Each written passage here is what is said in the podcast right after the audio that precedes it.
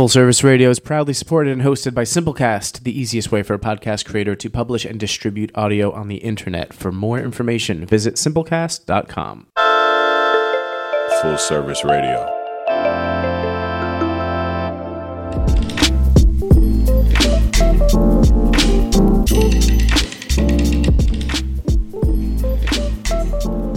Hey everyone, welcome to Lunch Agenda on Full Service Radio. We're broadcasting live from the Line Hotel in DC, and I'm your host, Kiko Bourne. Lunch Agenda is a podcast that schools you on undercovered parts of the food system that I think we all need to know more about. We've had series about food access, food investment, food distribution, and how to educate about food. All those interviews are on your favorite podcast app, and behind the scenes info and episode pics are at kikosfoodnews.com or KikoBuff on Instagram. You've tuned into the grand finale episode of my institutional food series. And so far in the series, we've explored hotel food, hospital food, and last week dove into food in correctional facilities, where about 2.8 million Americans have to eat every day. We heard from Halim Flowers about the lived experience of eating while incarcerated for 22 years in facilities from the East Coast to the West Coast. And from Kanav Kathuria about his farm to prison project that's using food to change public consciousness toward those who are incarcerated. I do encourage you to listen to last week's episode if you haven't already. It's a it's a good grounding in what kind of food is served in prison cafeterias, commissaries, and in solitary confinement when a real meal is being withheld. And what came through in the interviews to me really was a range of inadequacies that result in public safety risks. For example, when juvenile offenders who enter the system before their brain is fully developed miss out on years of nutrition that would prepare them to avoid situations of recidivism upon release. And we also talked about public health risks associated with diets comprised of empty calories and how 44% of people who are incarcerated suffer from diet related illnesses such as diabetes, hypertension, and high blood pressure. And those conditions that are, are taken with them when they walk out the gates of the prison at a high cost to the public medical system.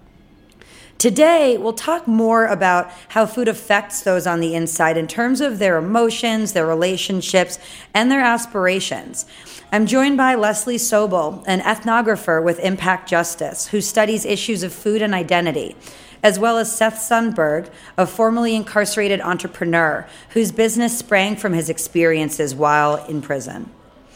But before launching in today's inter- into today's interview, I do want to let you all know that this is the last episode I'm hosting this year as I prepare to take a few months of maternity leave. So stick with us through the end of the episode because I'm excited to give you a scoop, or the scoop, I should say, on Alexia Brown and Nani Dutton, two brilliant guest hosts that you can expect to learn from while I'm gone.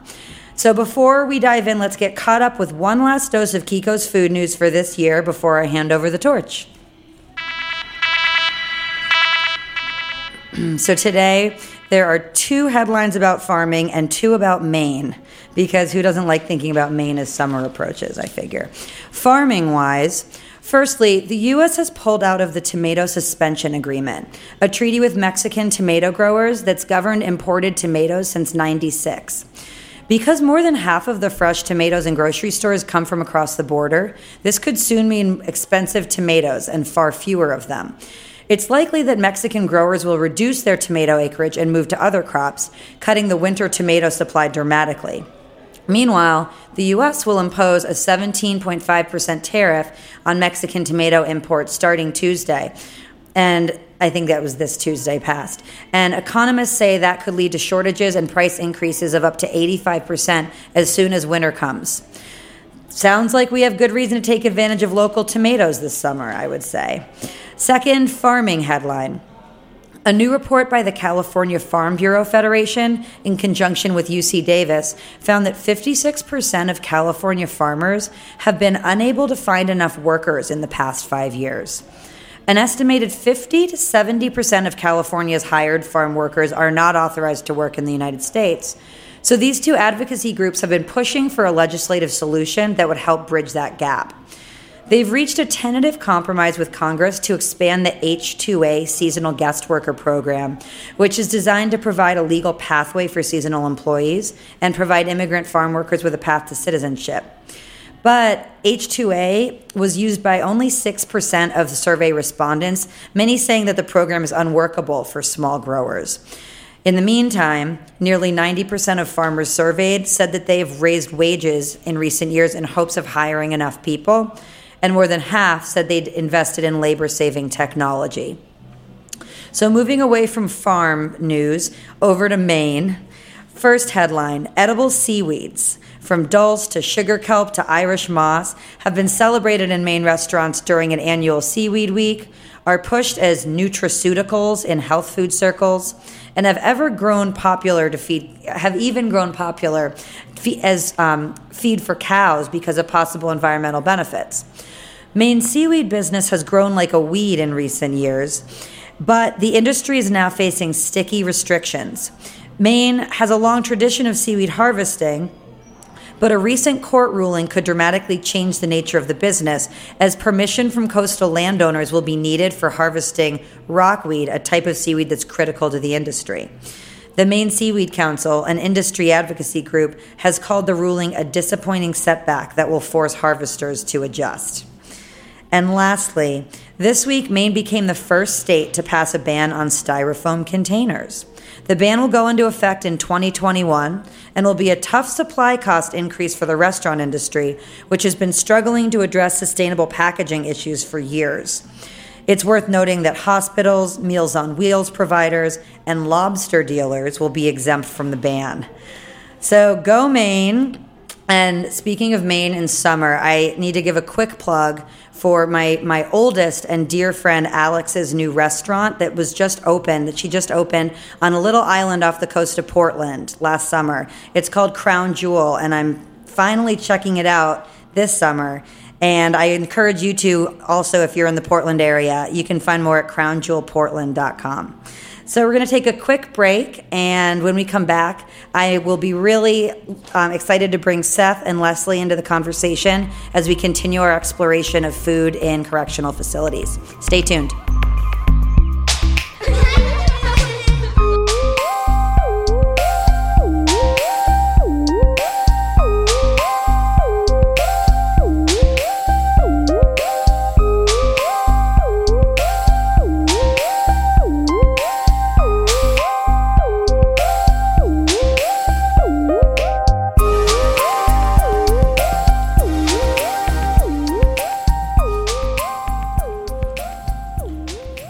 Welcome back, everybody. You're listening to Lunch Agenda on Full Service Radio.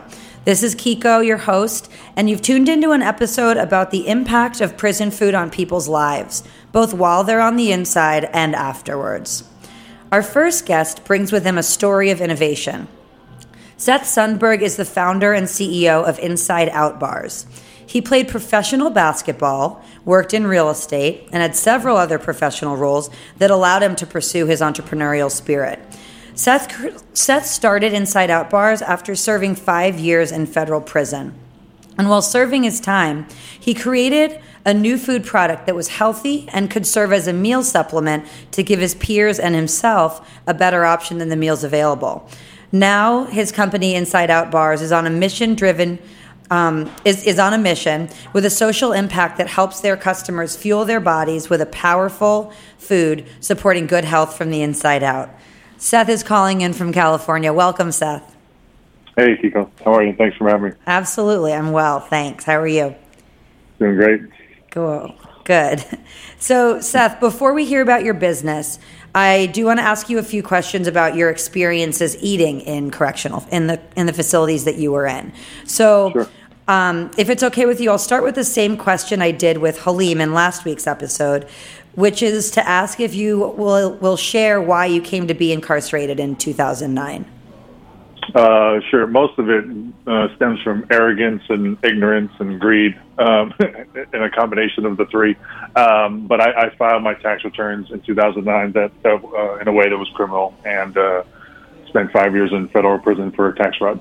Okay. Thanks. And which Yep. facilities were you in, Seth? Can you describe, you know, where where you spent those five years and what the food was like there?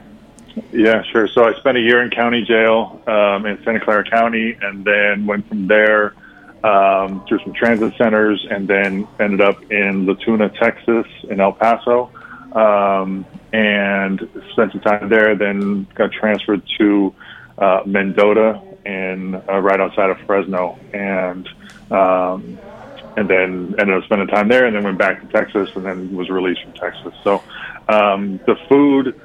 I think kind of all along the way was um, was different, but the common theme was the lack of nutrition in all of it. I remember pretty vividly, you know, even being in county jail and having to, you know, get water out of the water faucet and put it into a cup and having to let it sit so that it could just settle um, before drinking it. And you know, you do that for a year, and uh, there, there's definitely effects to that for sure. Huh.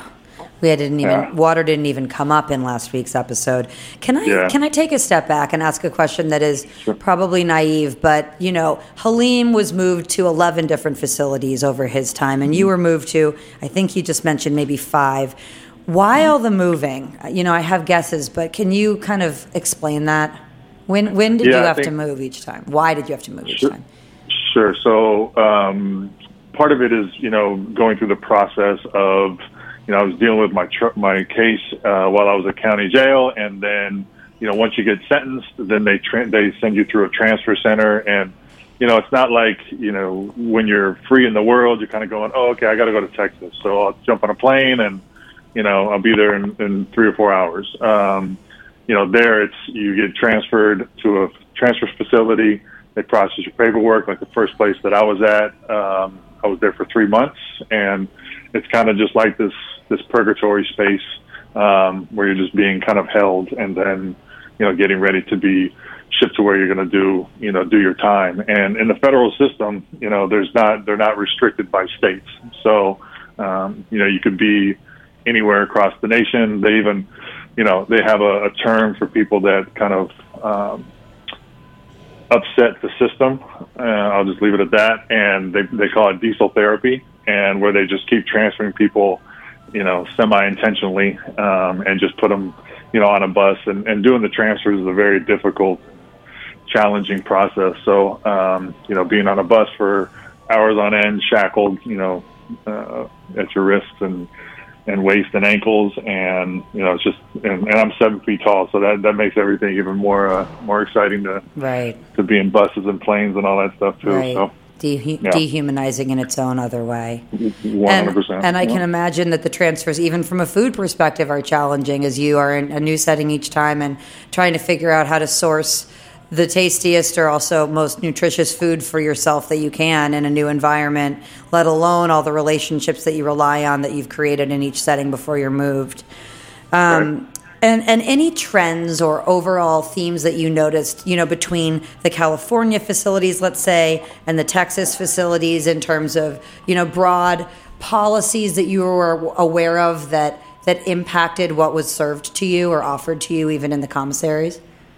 Yeah, I mean, so some of the stuff I didn't notice while I was in, and, and it's just since I've been uh, released and, and dealing with the system from the outside now, and and you know they have kind of a, stri- a strict um, nutrient policy in the Bureau of Prison System, at least, um, and it um, you know it's it's on its surface it is doable. Um, you know, it's it's reasonable, and you know, there's there's like they're they're trying to get specific macronutrients, you know, in there and things like that. Um, in reality, I think the um, the quality of the food um, is just is just poor um, to begin with, and that you know anything that any nutrients that are in the food um, from the beginning are, are either you know cooked out um, during that process or um, you know during the, the transit process to get it to where the facility needs to be is just they just lose their their nutrient value there. So I mean I think that was kind of the, the common theme. There's there's definitely pros and cons of different facilities and you know some facilities had better tasting food but I think just kind of the lack of nutrients across the board was was the common denominator. Sure. And how did the food you were given in prison make you feel? Um, it basically spoke to the entire dehumanizing process, and that even even our food, you know, wasn't uh, wasn't reflective of us being, you know, human, and it was more just being stored and, um, you know, put away for a while. And it's not it's not a the food is not in place. I don't believe for people to thrive. It's just to survive. So it's kind of the bare minimum to you know get the individuals that are being warehoused, you know, through the through the process as long as as long as possible with you know as little expense, um, you know, as as uh, as they possibly put can put out to to hold the people in there. Yeah, and one thing that was fascinating to me in my research that I wonder if you can share any examples of was the food restrictions that happen in these settings due to security concerns that you know you would never i would never have thought of before you know things like fruit fruit pits could be carved into Right. weapons so so stone fruit wouldn't be served um, which which kind of security restrictions can you share that that either surprised you or that you remember Yeah, I mean, I think um, you know a lot of the a lot of the fruits and vegetables that once were um, you know available either on the commissary or you know more just on the general trays um, for general population. The um, they got taken away because people were you know using them to either you know make pruno or um, you know sell as a as a as its own kind of you know black market type of thing thing. And and so um, you know the more things that um, got taken off the worse obviously the options you know options were. It's it's a it's kind of a sad state in, in prison. You know there's usually not you know everybody's trying to just do their time and and you know go home if they're going home. And um, it's you know a couple people that you know the system uses those couple people to say okay well these people did this and so now we have to take it away for everybody. Um, Right. you know and, and that was the that was the most painful part. And that that applies to food and you know weights and, and, and everything kind of across the board and that's their their reasoning behind that so. Yeah, that makes sense. And when you say Yeah. pruno, pruno is a kind of wine or liquor that's made from fruit. yeah Okay. yeah yeah I also heard things like pepper or other seasonings, you know, have been weaponized and are sometimes withheld. Um, You know, cinnamon as well cinnamon. Yeah, interesting. Um, And and even like the process of moving in, in really high security settings, that even the process of moving prisoners to a meal is such an endeavor for the staff that Yep. you know only one meal will be served a day otherwise it's all you know in a container in in the cellar room and that there have even been hunger strikes that have that have um, or food refusal events, I should say, that have happened as a result of people just wanting a hot breakfast, but but being refused that right because of you know this this propensity to prioritize security. Yep, yep, definitely. It's uh, yeah, it's pretty rough. And in the food food distribution, I think you know at any level of institutions, whether it's schools or or uh, you know prisons or, or, or whatever, what have you, the military is you know is a logistical kind of challenge, and it's even worse, you know, when it comes to prison and, and the you know the the security threats and things like that that Right. are there as well. Right. Yeah. And did you consider yourself like a food oriented person before you entered entered the, the facilities that you were in, um, or did this this this entrepreneurial venture come out of nowhere? You know, surprise even you. Yeah, no, I, I- consider myself a, a food eater before this, um, for sure, and, and just a consumer of food more than anything. But uh, um, yeah, no, I, I had never been in the food space um, from a business aspect before, and you know, it's fascinating. It's there's there's a lot of great things about it. There's a lot of you know now that I that I've seen kind of the inner workings of it. There's a lot of things that I think um, need to be improved and can be improved, and I think technology is really being used to um, make big impacts in um, the way food is processed and delivered, and um, or, or non-processed is, is a even even better way that I think technology is being able to impact it. So hopefully, a lot of that will will lead into the um, you know into the prison systems as well. And you know that's one of the things that we're trying to uh, uh, trying to do more of and get get food into you know good food, quality foods into the prison systems you know directly, so that there's you know more options.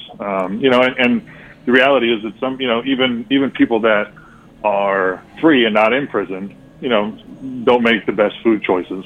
So, um, you know, it's just more just giving people inside prison an option. I think that uh, you know they at least have healthy options to choose from, and, and whether they do or don't is every individual's you know right to do. But uh, um, yeah, I think there's there's a lot of a, a lot that I've learned in this process um, that I that I never knew before. And so, if you came in without food experience, what led you to to take a job in the kitchen there? I think you spent several years working in the kitchen while you Yeah. were incarcerated. You know, what led you there? What were you doing in that role?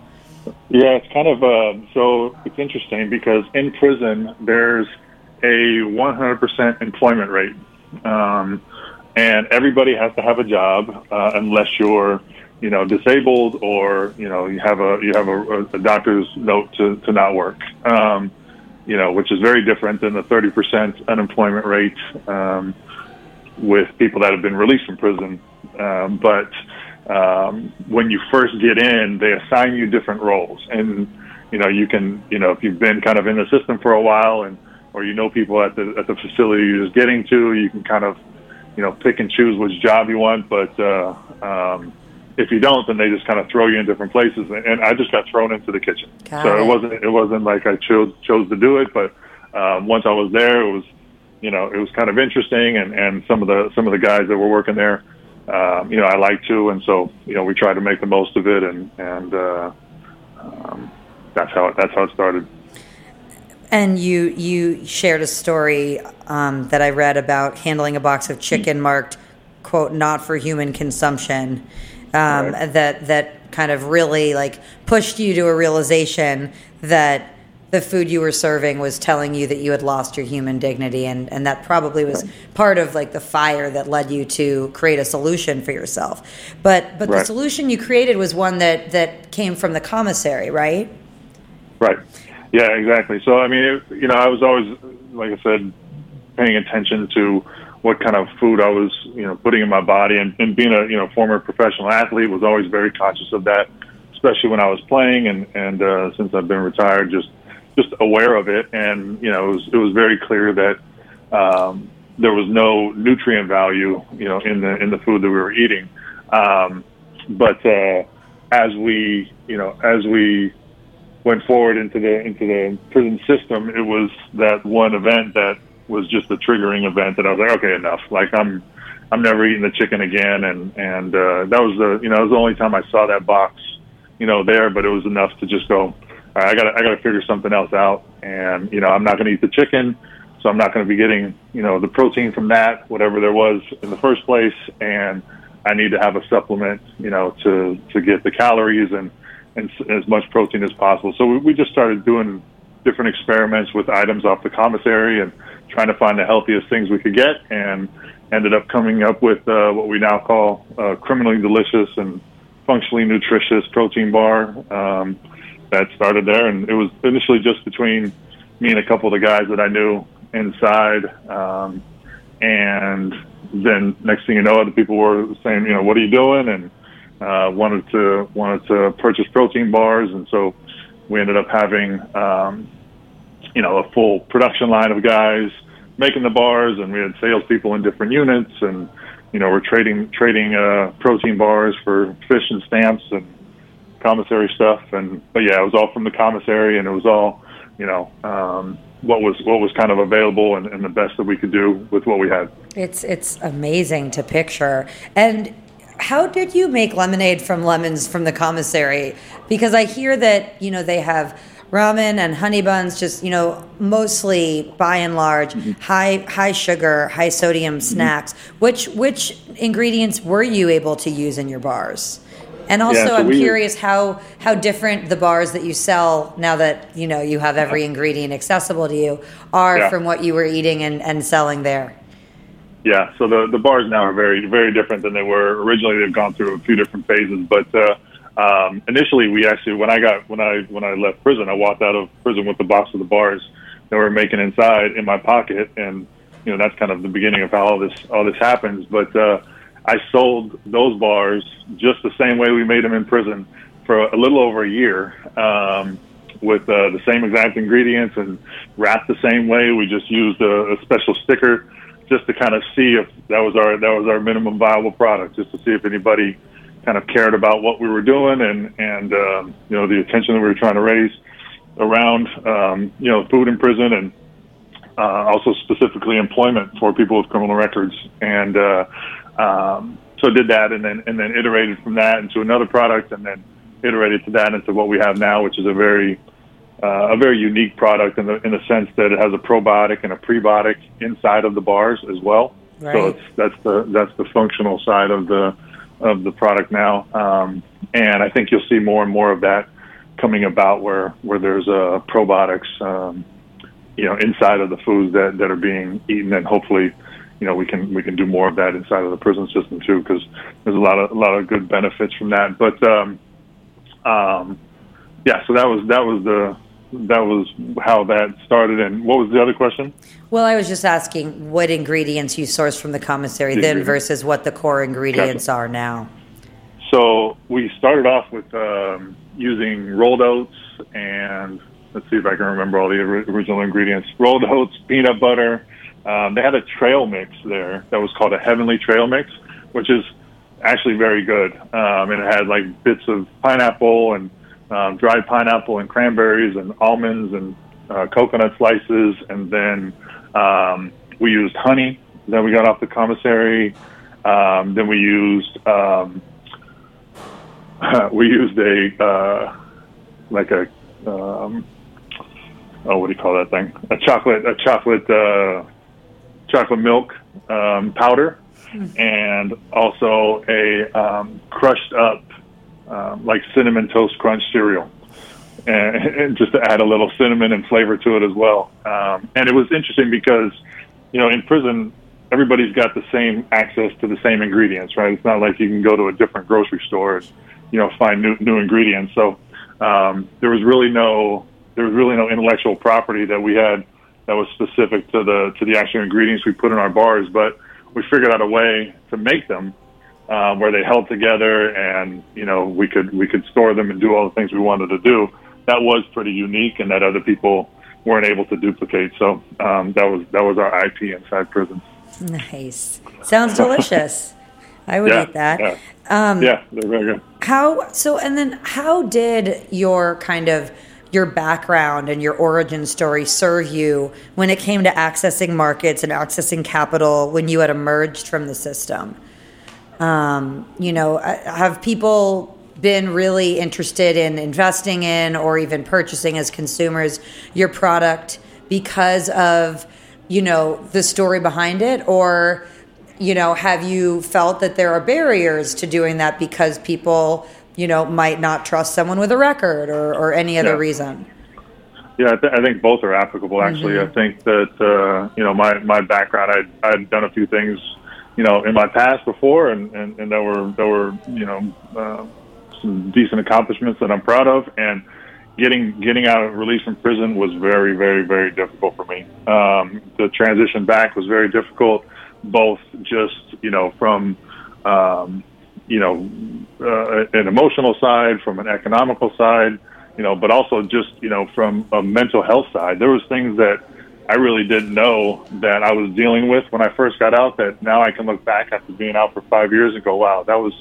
you know, I was really, really going through some things that, you know, I wasn't aware of that had happened. And, you know, I spent five years in prison, which is, you know, not a, not a drop in the bucket, but it's also not, you know, not a long time compared to the time that a lot of these guys and, and men and women do. And, uh, you know, there's real there's real mental health challenges in that, and I think you know, speaking specifically to the ability of food to heal, um, you know, there's with proper nutrition and and uh, you know, good water and and you know, purified water and things like that. I think a lot of the the issues that um, you know come from the damage that being incarcerated does can be mitigated. Um, you know, so uh, that's one of the things that I, you know, the, the real pushes that we're trying to make, you know, to get the bars and, and other things, other healthy things into the system. But as far as you know, access to capital, um, yeah, I mean, it, it's definitely difficult. You know, you, people, people, you know, look at me and,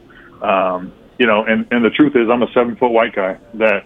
You know, people don't automatically look at me and go, "Oh, this guy's been to prison." You know, that's not that's not a thing. But you know, I was very clear about you know my past and my history, and um, you know, and, and there's people that you know that definitely passed on on the opportunity for you know for maybe multiple reasons, but I'm sure that you know being um, you know making the decision that I made you know years ago um, plays into that, and um, you know the other things are you know the, the food space is a you know is a very um, niche market and it's a very tight market and there's you know low margins and things like that in it, so it's you know it's very competitive, um, but it's you know it's it's a great uh, you know great space to be, and it's it's a lot of fun at the same time. So um, yeah, there there are challenges across the board with you know reentry and you know reentry and entrepreneurship together are you know are challenging, but but definitely uh, one of the you know one of the avenues to create um, you know kind of your own employment after you know post incarceration. So. Uh, right. That makes no. sense. Yeah. So, two last questions about you know the intersection of your business and your background before I bring Leslie into the conversation. One of them is you alluded to, you know, wanting to get the bars into prisons. Have you mm-hmm. been able to do that? Is that is that a big part of your distribution um, strategy? Yeah, it's not it's not as big as we want it to be yet, but we've definitely um, you know we've definitely penetrated um, some of the prison systems. Um, specifically, we're in three California state prisons and then um, a couple other state prisons in other other states. Um, we just got approval from the Bureau of Prisons to be able to start marketing to um, uh, the, the BOP facilities across the nation as well, which is very exciting. Congratulations! So, um, yeah, thank you. And and it's uh, it's interesting because you know, having a probiotic and a, and a prebiotic in the bars, it we had to be very careful how we promoted this and saying, you know, that hey, if this is a, you know, instead of being a supplement bar, um, we wanted to make sure that it was just people that the uh, prison systems knew that it was a protein bar, you know, that was made with quality ingredients, and, and that was that because, um, you know, if not, then we'd have to go through another channel to, you know, to uh, get medical clearance and things of things of that nature. So. Um, but I think you know it's almost like you know felt a little bit like smuggling the bars back into prison a little bit. So um, it's a, it's an interesting right. change of uh, change of scenery for sure. Right, um, ironic. yeah, exactly. Um, and and then the the last question is just about your um, commitment to employing returning citizens as part of your team.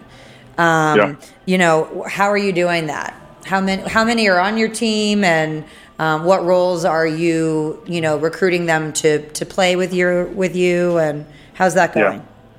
Yeah, so there, there's uh, there's three of us directly that are that are connected to the company that have criminal records. But the thing that we've done where we make the most impact is that we work with um, uh, organizations. We have a co-packer that makes the products. We have a, a fulfillment center that, that ships all the products and delivery and everything. And and uh, we've made clear to only work with organizations that um, have an open hiring policy and that will bring people in that have criminal records. And the reason that we feel that that's so um, important is because you know I'm sure you're familiar with some of the the recidivism statistics uh, that 76% of the people that are released from prison within the first five years will return, um, and that out of 89% of those people that go back to prison at the time of their rearrest are unemployed. So we feel like if we can, you know, help in that piece and provide employment, you know, through whether it's direct employment through our organization or throughout the, you know, the companies in the, the entire supply chain that we work with, um, you know, and start spreading the word that, you know, this is, you know, we, we are uh, folks that made a mistake and, you know, paid the price for it. But, um, you know, once we're released, that, that, that, in my opinion, should be the end of the, you know, the end of the sentence. And uh, it's not the case yet, but um, hopefully with kind of being able to, you know, have open hiring policies and, and show that you know we can we have a lot to offer. You know, even though we do have a record, um, that companies are, are picking up you know great assets that uh, you know that they can build upon, and we can help you know reduce the the cycle of recidivism as well. Yeah, I mean it's a really powerful connection you share with those two stats lined up next to each other about employment as a strategy, a stra- as like a key strategy against recidivism. Um, Right. And and I guess the best thing you can do is just shout from the mountains about the success you have with those employees, right? Right. Exactly. um, Yeah. and and and your own success, of course. Thank you, Seth. I'm gonna um, bring Leslie in, and then you know, feel free. I know it's hard with you on the phone. Leslie's here in studio with me, but to interject, and we can go back and forth a little bit too. Um, Sure. And Leslie, thanks for your patience with me. Uh, so yes, I want to bring Leslie into the conversation because, as I said in the beginning of kicking off the institutional food series, I am trying to share perspectives from people who have lived the institution's food, which today is, of course, you, Seth, and also others who have studied it on a macro scale. And Leslie is an ethnographer specializing in food and foodways. She's the founder and artistic director of Story Soup, a project that creates context for dialogue across cultural and generational borders through food and narrative. And Leslie's currently a research fellow at Impact Justice, a national innovation and research center advancing new ideas and solutions for justice reform. They work to dramatically reduce the massive number of youth and adults in our justice system, improve conditions and outcomes for those who are incarcerated, and provide meaningful opportunities for formerly incarcerated people to rejoin their communities. Leslie, welcome. Thank you. And thank you so, so much for all of your help connecting with people about this topic because, as I mentioned in the last episode, it was not an easy one to find guests and and um, and firsthand perspectives from. So you were invaluable to me in producing these. Um, so I know you lead the research for Impact Justice's Food in Prison Project, and in that capacity, you leverage your experience as an ethnographer who has studied the role of food in people's lives, individually and societally. Can you ground us a bit in how the environment in which food is served in um, affects people on an emotional level in these facilities um, and can influence their actions while incarcerated and even afterwards? Sure. So it's not just the food that we eat, but it's about how we eat it. Yeah. And if you think about how you feel and how you act in different settings, like a holiday dinner with family, or a night out on a date, or a cookout outside with friends, and how the atmosphere and the space itself and the light and the sounds and the smells affect you, those same aspects of the environment impact the mental and emotional state of people who are on the inside. Um, often in a negative way, when it could be loud and there isn't a lot of natural light, and the smells are unpleasant, and people are being told to eat at times that might not feel natural to their bodies. So we know that the way that we eat can be used to have a positive and lasting impact. You know, the act of cooking has been shown to lower blood blood pressure and decrease stress. We've all heard about the positive effects that sitting down for regular family meals has on youth. And when we take away opportunities for food choice and when and how to eat, when we take away opportunities for people to engage with food through cooking, um, when we people have to scarf down their meals in a hostile environment, which is often the case for a prison chow hall, all of that has lasting effects as well. And people are leaving prison not just with physical after effects like dietary related diseases, but also other eating related impacts on their mental health and emotional well being. Yeah, and I, I, I think it was you, but maybe someone in, in over the course of my pre-episode conversations just talked even about the fact that you're eating with plastic cutlery on a plastic or you know some composite tray, um, and you know there are potentially guards breathing down your neck. All these things um, are are such direct environmental impacts. Um, and and how can you just talk about how these these practices disrupt connection to life on the outside?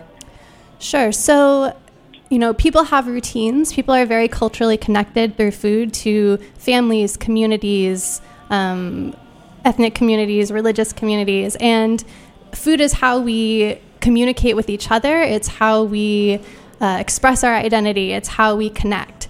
And when those opportunities are taken away from us, it really disrupts our sense of who we are. It disrupts our connections to other people and the way that we've gone about our life.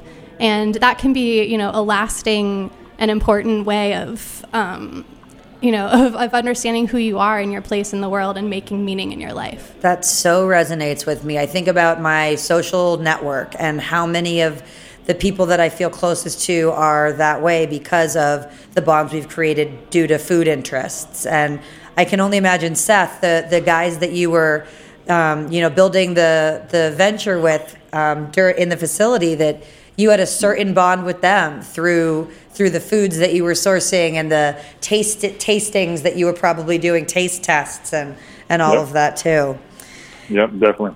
One of the things too that uh, I think I'll add to just what Leslie was talking about about the environment is that you know you only have a specific amount of time in the chow hall. There's there's not it's not like you get to go in there and hang out and lounge and you know you got you got people that are that are barking at you to hurry up and eat and and you know we got to get back and get out of there and you know all the guards telling you to to hurry up and, and so that definitely causes amount of stress and, and also I think that stress affects you know the digestion process as well and your your body's ability to you know to absorb whatever nutrients are there you know on top of it.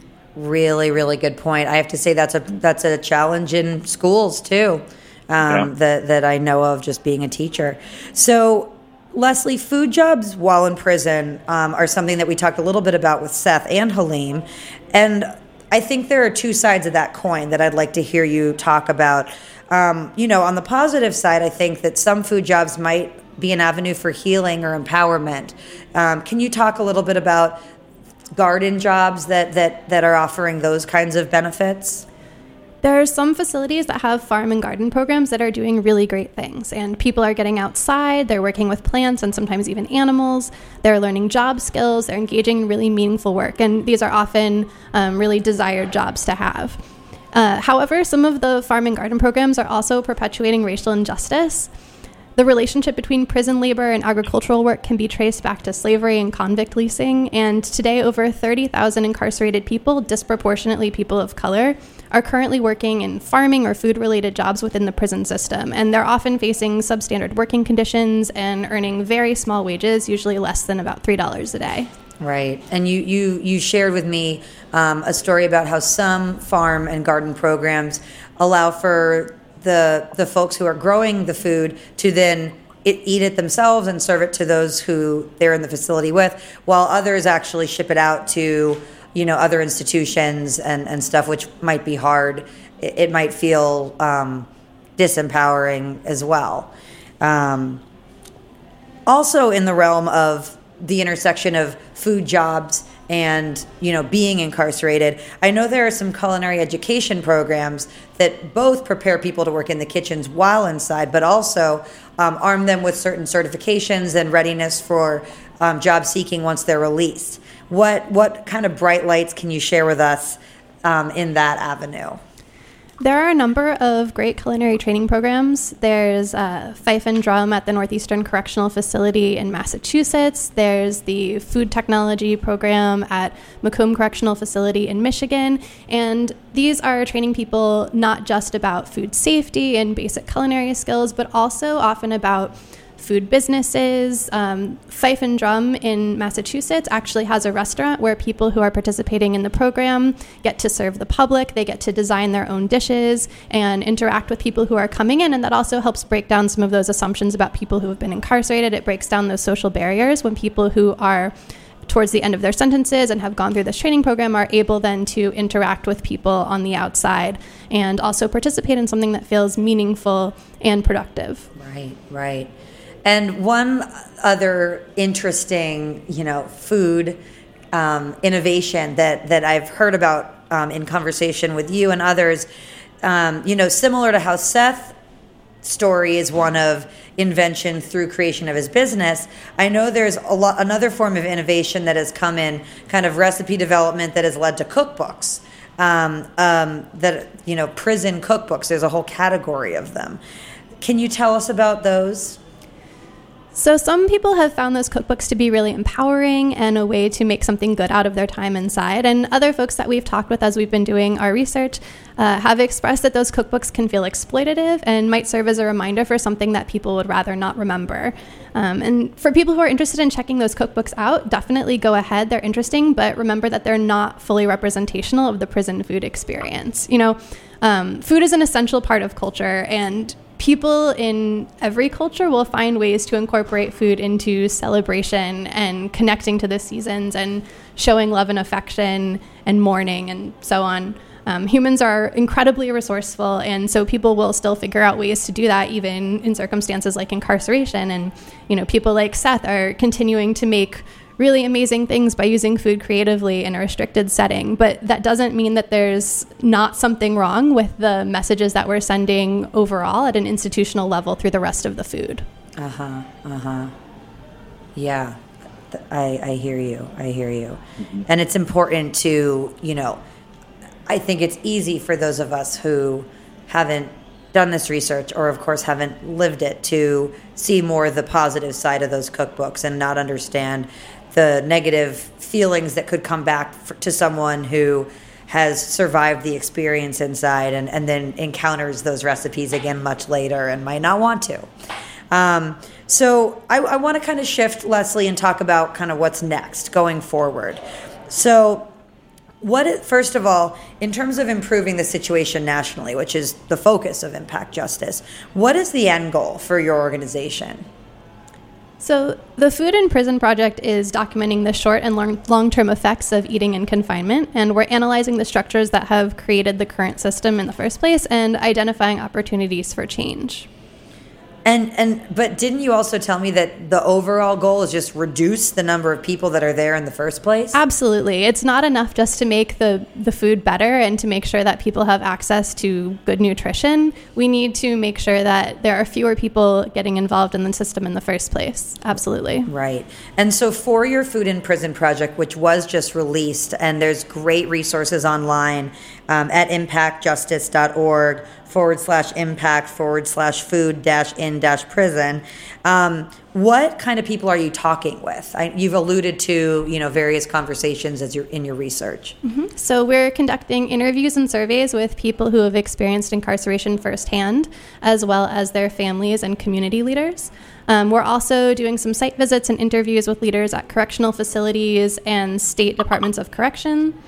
Um, we are, we're also talking with some experts who are working in nutrition, mental health, public health, law, sociology, criminal justice uh, about their research, research that's already been done.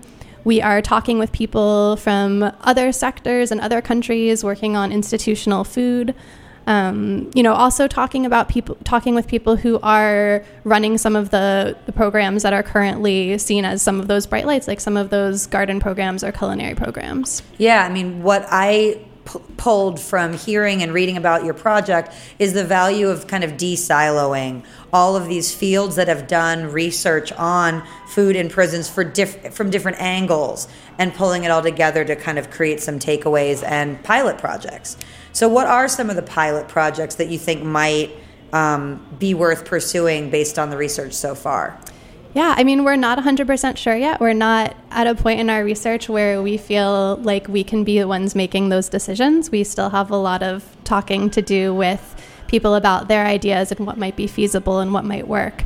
Um, but there are a lot of simple changes. I mean, I don't know if you've heard about some of the schools that have started installing like what they call flavor bars, where there are seasonings and sauces and things like that for people to add to their food so that it can taste the way that they want it to taste and they have some sense of ownership in what they're about to eat. So even something that's a small change like that could work in a facility where it doesn't cost that much, it doesn't take that much effort to put it in, but people might have a much better experience with the food because of something like that. Really interesting. Just introducing the the component of choice um, and, and bringing back a little bit of agency that way. Um, so I want to talk about um, also what listeners can do because this is something that, that Impact Justice is working on. But, you know, given now that listeners have heard, you know, uh, grim situations from, from Halim and from Seth and, you know, all of the statistics around not only the food but the health impacts and and recidivism rates and all the things that we've been talking about on these two episodes. Um, let's talk about first of all, Seth, something as simple as where can listeners find your bars? Uh, yeah, they can go to insideoutbar.com, um, which is the easiest way to find it. Okay, so you're not in retail stores yet. We have we have a couple um, a couple shops that we're in. We're in like Alcatraz gift gift uh, gift shop on the on the Rock Cool. in San Francisco and a couple places there. But um, we realized that retail was not the the direction that we wanted to go in, and we wanted to just build out the, uh, the you know get the bars in prison and build out that channel more and more, and and uh, you know, hopefully open that up for not just us, but you know other companies that have good food products to do the same thing and have a better offering inside prison. I could imagine that getting the, the breadth and depth, really, of the story across on a retail shelf would be very challenging. It is. Um, and then, Leslie, I guess, when will the findings, will there be a report or a way for listeners to dig into kind of the, the takeaways of your research? Yeah, our research will be released as of right now. We're planning um, the late fall of this year. So stay tuned. Keep looking at our website for updates. Okay.